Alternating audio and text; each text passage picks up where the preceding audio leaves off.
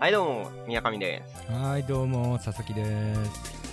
えー、漫画たり第3回です。よろしくお願いしよます。ろしくお願いします。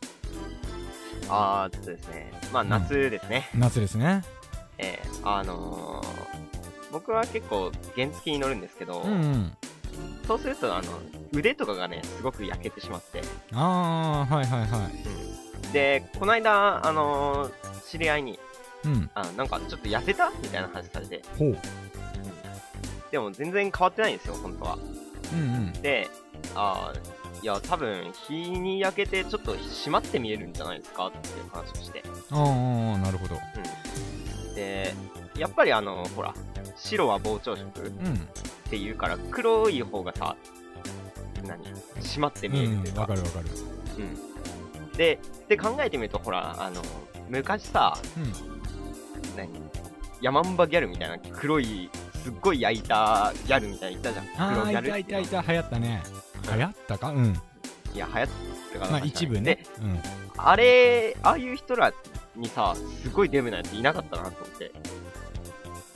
うーん、そうかな。あんまり、あのね、いなかったんじゃないあの、みなかみさんと違って、私いい子だったんで、そういうお友達いなかったんでね。ちょっとわかんないんだけど。はい。いや、だから街で見るじゃん。見る見る。うん、えーお前、関取みたいな人いなかったじゃん。そう言われると、そんな気もするね。だからやっぱあれ、うん。焼いた方が、こう、痩せて見えるんだよああなるほどねだからうん本当はちょっとふくよかな感じだったかもしれないけどうん焼いたおかげでうんみたいだからね、あの、日焼けダイエットっていうのをなはいはいはやったら いいの。あの、いい痩せてないよねうんや、でもやっぱりさ、うんほら、日に当たってちょっと黒くなったぐらいの方が健康的じゃん。はいはいはいうん。ほら、あの何まあい、いくら痩せててもさ、真っ白で痩せてたらちょっとなんか病的な感じするでしょ。まあそうだね痩せ方にもよるけどガリガリ、あうんの、うんうん真相の霊場みたいな、はいはいはいうん、いそうだねやだからねやっぱりこう日焼けダイエットどうすかというわけで、えー今日ご紹介する漫画は、はいえー、重沢かやさんで「さよならさよならまた明日」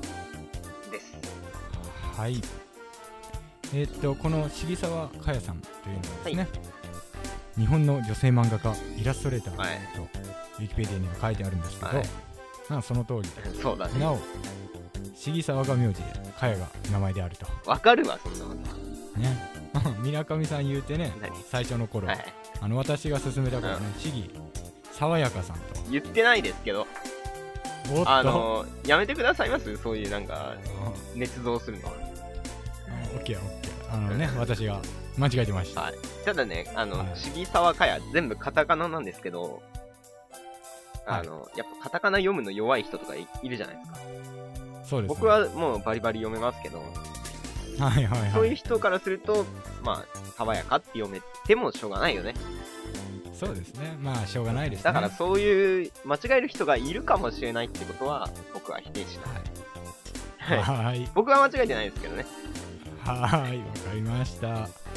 そんな感じでですね、この重沢かやさん、あの同人作家さん上がりですね、えっと確か「箱舟の行方」でデビューされています、はいでその後の9月病などうんが結構その、うん、言い方はちょっと微妙なんですけどあのコアな層というかなんていうかその辺りからあのですね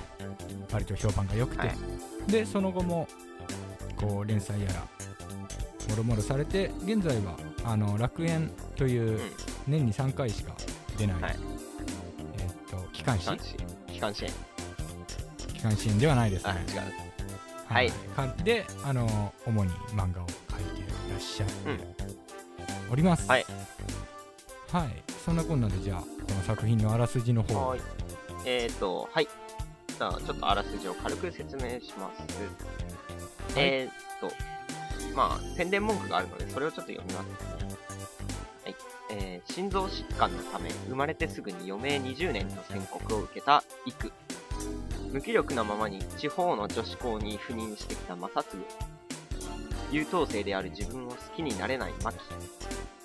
うまくいかないこともあるけれど、柔らかな幸せを感じるそれぞれの日々明日を今日にするのはこんなにも大切なことで当たり前の毎日は奇跡いやー奇跡が積み重なったものなんだ大事なところでちょっと噛んじゃはい噛感んじじゃ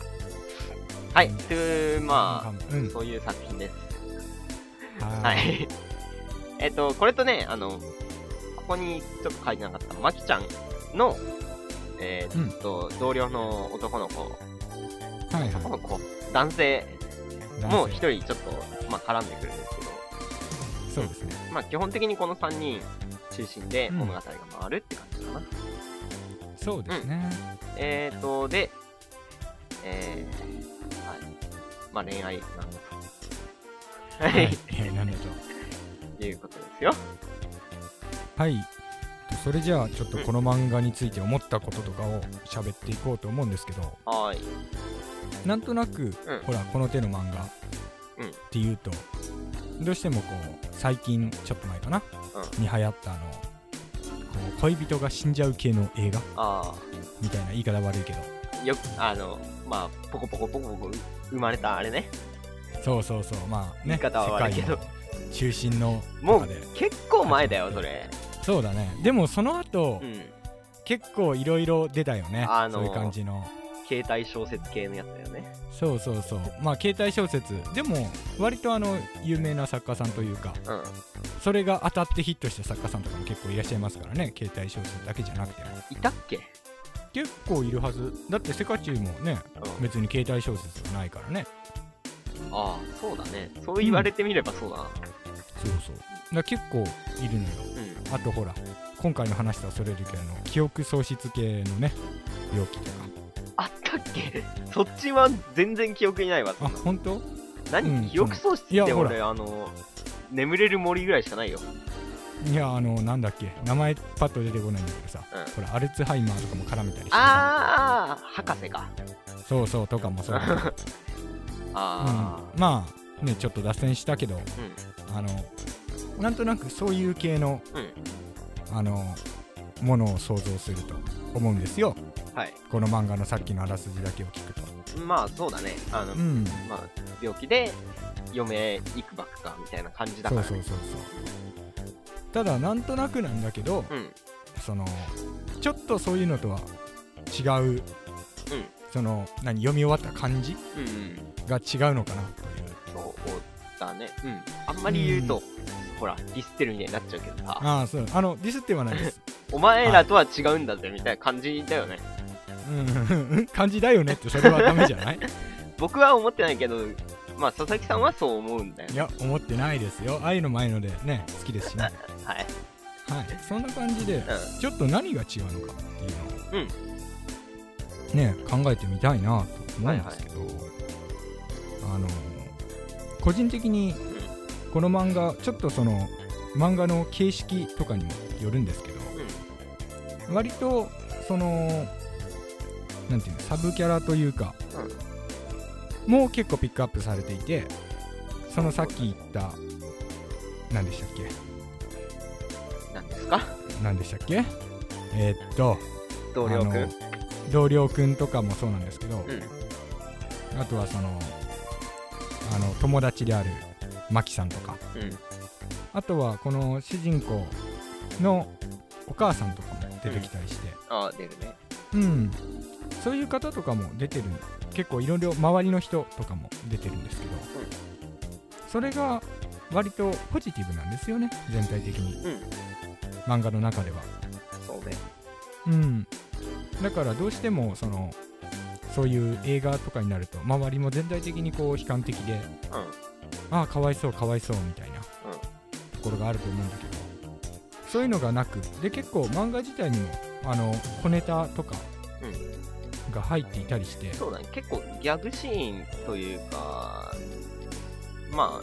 そういう軽いギャグみたいなの結構あるんだよね結構入ってるんだよねうんだからそういうところがやっぱりそのただ単に悲しいとか辛いとかそういう話では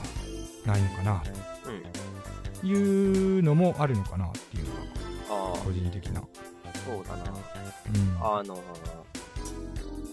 ー、なんていうのかなえっと観念っていう言葉があるじゃんうんまあ諦めるとかそういう意味なんだけどうんで、そんだけじゃなくて、あれ元は仏教用語で、あうの、んなんだ、覚悟を決めるみたいな意味もあるのね、漢字。はいはいはいで、この漫画の登場人物たちって、まあ、みんなその、いい意味で観念してる人たちだなって思うのがあって、おー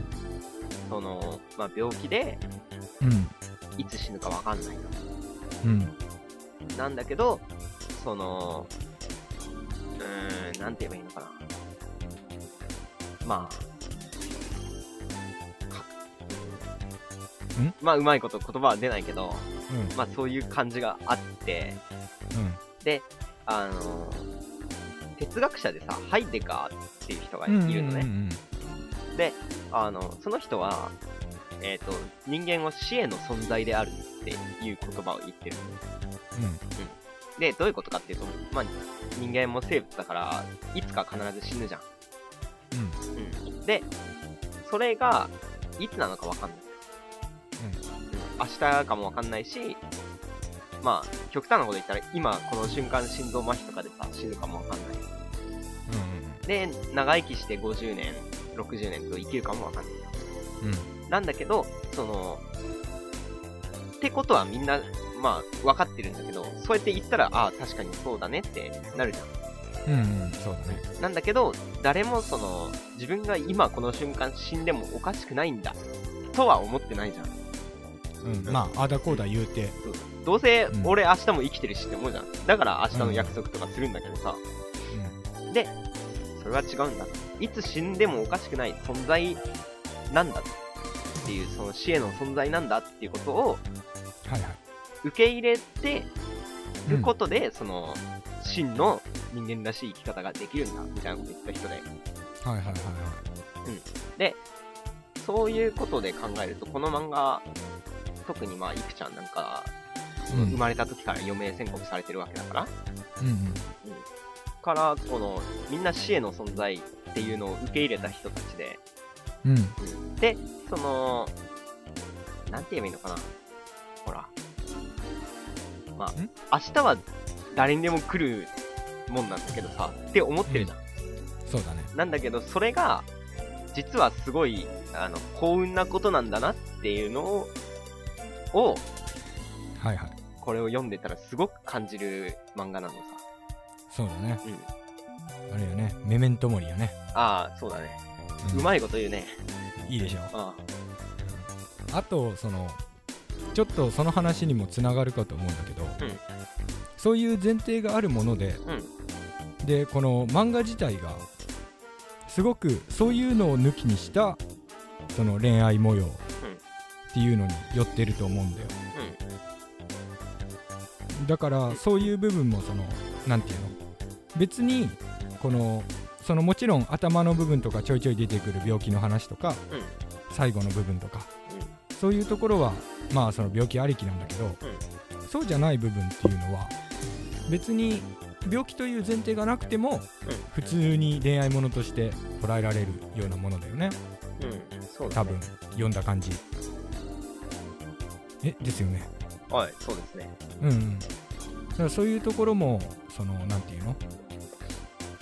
また最初の話と戻るんだけどうん。そういう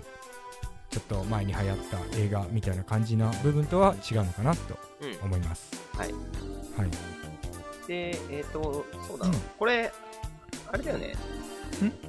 どこで連載されてたんだっけ楽これは園何だったかなこれは楽園じゃないよウィングスコミックって書いてあるけど、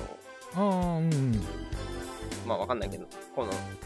なんだろう、1話完結みたいな感じの短編なんだけど、うんうんうん全部繋がってるみたいな。そうだねだから、どれから読んでもわかるから、うんそういう、なんていうの、あえてそういう書き方になってるのかなって感じはするよ。ああそうだねそういうのも見せ方の一部といえばそれまでなんだけど、そういう感じで、だねそういう、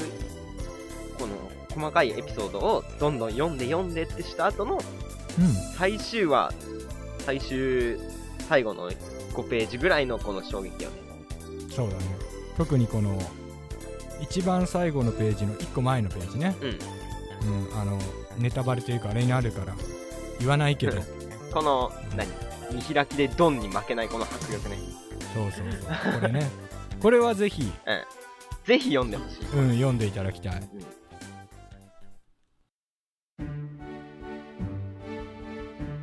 はい、というわけで、えー、重沢かやさんで、さよならさよならまた明日のご紹介でした。はい桐沢佳代さんの漫画、えーとバーチャルレッド」という単行本がですね今月末に発売されます、はい、はいなのでですねまあもともと好きだった方はもちろんなんですけどまた興味を持ってくださった方とかはですねご購入されてみるのもいいんじゃないかなと思いますよえっ、と、タイトル何でしバーチャルレッドですたった今たバーチャ言いルましたはいはい。あとですね、はいあの楽園そのさっき言ったのあのウェブ増刊ですねインターネット上で読めるものが今ちょうど更新されていて多分その中にちょいちょい杉沢佳代さん書かれているかと思うので、そうだね。なのでまあ本誌より書いてる時あるかたら、まね。にねうん。なのであの絵柄の雰囲気とか漫画の雰囲気とか手っ取り早くわかると思うので興味を持った方はそちらも訪れてみるといいのではないのかなと思いますはいはいじゃあそんなこんなで第3回漫画旅でしたあはい、ありがとうございました。りがとうございましたさよなら、さよなら。